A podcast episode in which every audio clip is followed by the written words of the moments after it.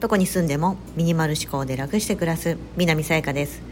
このチャンネルではアメリカに住むミニマリストライフアドバイザーが3人の子育てをしながら日々の中で得た学びや気づきをお伝えしています。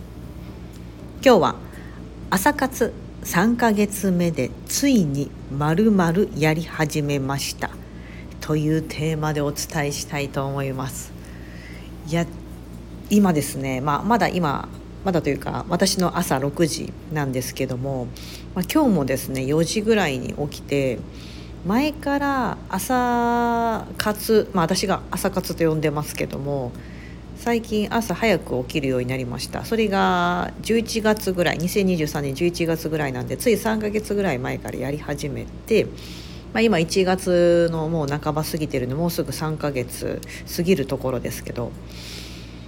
まあ朝とにかく早く起きることから始めてでそれに慣れてきて今度はこう体を動かす運動習慣みたいなのやりたいと思ってたのでオンラインフィットネスを12月から始めてでだんだんなんかこうまあそれもできるようになってきたと。なんか他にもできることないかなと。で今までやろうやろうと思っていながらもずっとできできてなかったことやっぱこれを朝に組み込みたいなと思っててやっぱ私の中では英語かなと思ってて、うん、もう海外7年住んでますけどまあ、皆さんびっくりするかもしれませんが本当にびっくりするぐらい喋れないんですよ。というか皆さんがもし自分のことを喋れてないと思ってるんだったらほぼ同じレベルだと思ってください。でもそれでもいや住め住めちゃってるしあの前シンガポールの時もあのカタカナ英語でもみんなが頑張って周りの人が聞いてくれてたからなんとかできてたみたいなところがあったんですけど。まあ、これこのままやっちゃうと結局ずっとこのままなんですよね。うんでなんかそれは嫌だなと思っていてうんなのでこうこれをちゃんとこう自分で勉強するとかいう時間取れないかなと思っていて、まあ、それをねついにこの朝活3ヶ月目でついに英語学習やり始めました。これがまあこの〇〇に入るところなんですけども。いやーなんかちょっとね、まあ、まあまだやり始めちょろっとなんであれですけどでもこれ習慣化していきたいな。たとえ1日30分でもちょっとずつちょっとずつでいいからやっていこうと、うん、思ってます、うん、なんかその運動もなんかまあ勉強も例えば朝起きるとか朝白湯飲むとかやっぱなんか習慣なんだろうなと思ってて、うん、私の中でこう人生楽していきたいって思ってる。なんかそのコンセプトの割にはやたら頑張ってるじゃんと思われるかもしれませんが。でもでもこう楽していきたいんだけどなりたい自分というかなんとなく自分の理想のイメージって皆さんあるじゃないですか。それが理想の自分のこう体のイメージかもしれないしまたはその暮らしの自分が今お家の中の暮らしのイメージかもしれないし、うん、なんとなく私の中ではこうミニマリストって言い始めこうステップの話をするとミニマリストだってこうまずは暮らしを整えたいというか今住んでるこの住住環境のところをより良くしたい。でもうそのためにはもう掃除するのとかとにかくそういう毎日やらなきゃいけないことって面倒くさいのでなんかそれを減らせないかと、思った時にあミニマリストだと思って物をどんどん減らし始めて、ま、それがどんどんハマって物減らし始めやっぱり掃除も楽になるし時間もできるようになるしでそうするとこういらない考え方、うん、もう手放せるようになってこれもいらないあれもいらないみたいなそういう無駄な人間関係とかももういいやみたいな。なんかそれですごく自分が楽になってきてでいろいろな本を読み始めたりとかそういう時間もできたので本を読み始めたりしてやっぱりなんか朝がいいらしいよねと。で朝の早起きを始めてで前からやろうと思ってたこう運動とかうん、なんかそういったのもちょっとこの朝の時間。やっぱ朝起きるとすごく頭がすっきりしてますしもちろん寝て体もすっきりしてるのでなんかこう朝って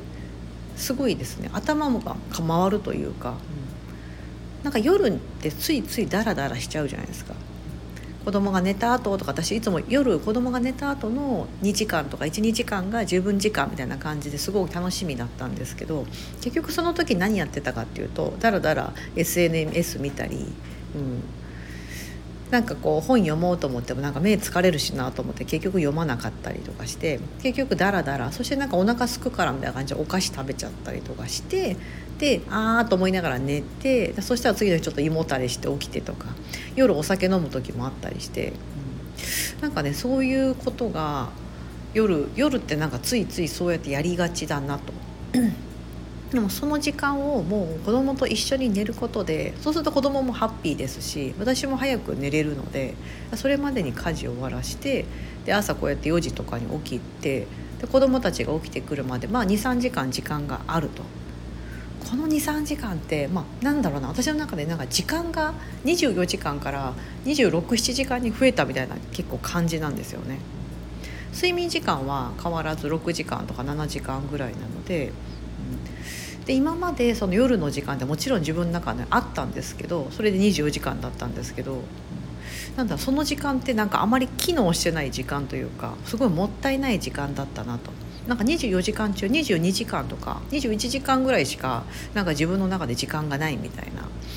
状態だったのが今こう朝起きることでなんか増えたみたいな感じになってますなんとなくねなんとなくですよだってやってることが増えてるからだと思うんですよ。うんでじゃあその夜の,、ね、あの時間なくなったからといって何か家のことできなくなってるかとかじゃなくてそういうことは一切なくて今までやってたことは滞りなく家事も、まあ、子育てに関してもできててでその代わり朝早く起きて自分一人の時間があることでこの時間に今まで自分がやりたかったことみたいなことっていろいろやり始めてついに英語学習まで来ましたよと。私がこの7年間もう全然できてなかった。仕事してる時でさえもう忙しさに忙殺されててその私まあ以前はですね、まあ、シンガポールの時ですけどアメリカに来てからは勤めには出てないのでシンガポールでは会社員としてもちろんその環境としては英語を話さなければいけない環境で仕事をしてたんですけどある時試験があって自分の中の昇格試験みたいなもちろん社内のテストなんですけどそれで英語と日本語と受けなきゃいけない。でもう本当に英語できなくってもう試験ことごとく落ちてたんですよ。でもう受からなきゃいけない なんかこうレベルなんですよね。もう絶対もう本当頼むからあのあと本当テストだけなんだからみたいな感じで言われたのにもう全然受からないんですよ。もうそれ以外のことはそのまあ業務というかそういうのはできてるのにその、ね、英語ができないっていうことがものすごくご自分の中のネックだったのにそれでもできなかったんですよね。もう排水の陣にもかかわらずできないみたいな。なんかもう時間ないみたいな感じ私なんかその時の私はもうそれの一点張りだったんですけど。そう。もうなんかその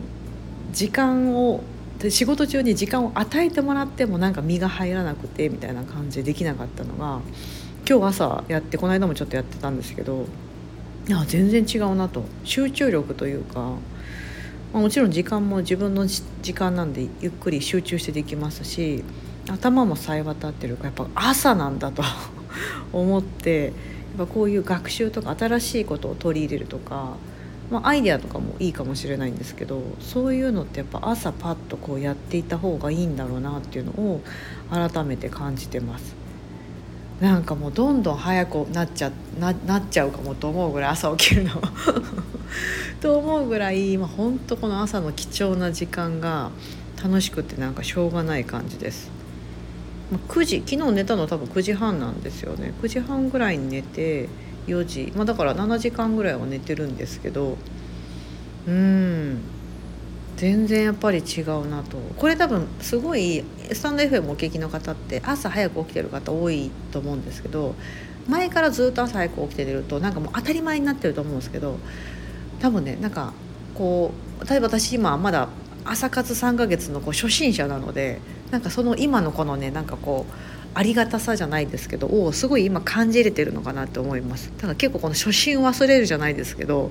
この初心を忘れないようにしてこの時間をなんかもっともっとこう有効活用できるようにまだまだしていきたいなと思いますしやっぱこのやり始めてよかったなっていうふうに思ってます。なんか100日チャレンジがミニマリスト100日チャレンジが終わってなんかこう、ま、前からやろうやろうともできてなかった。いやそう朝朝の早起きやってみようみたいな、うん、子供まあなんかそれとともにこうおちびちゃんの睡眠トラブルもあったりしてそうおちびちゃんがなんか夜前まで一人でいつもバタンって閉めたら一人で寝てたんですけど寝れなくなっちゃってでなんかママ一緒に寝てみたいな感じになったんですよね。で一回一緒に寝てでもその後こう寝かしつけた後起きてくるとかいうのがすごいしんどくってそのまま、ね、夜中2時3時まで寝ちゃう時とかあったりして、まあ、なんかそういうのが嫌でもだって一緒に寝ようみたいなその分早く起きようと、まあ、やり始めて3ヶ月もう非常にいいなんかその朝どうなんか朝は起きれないなとか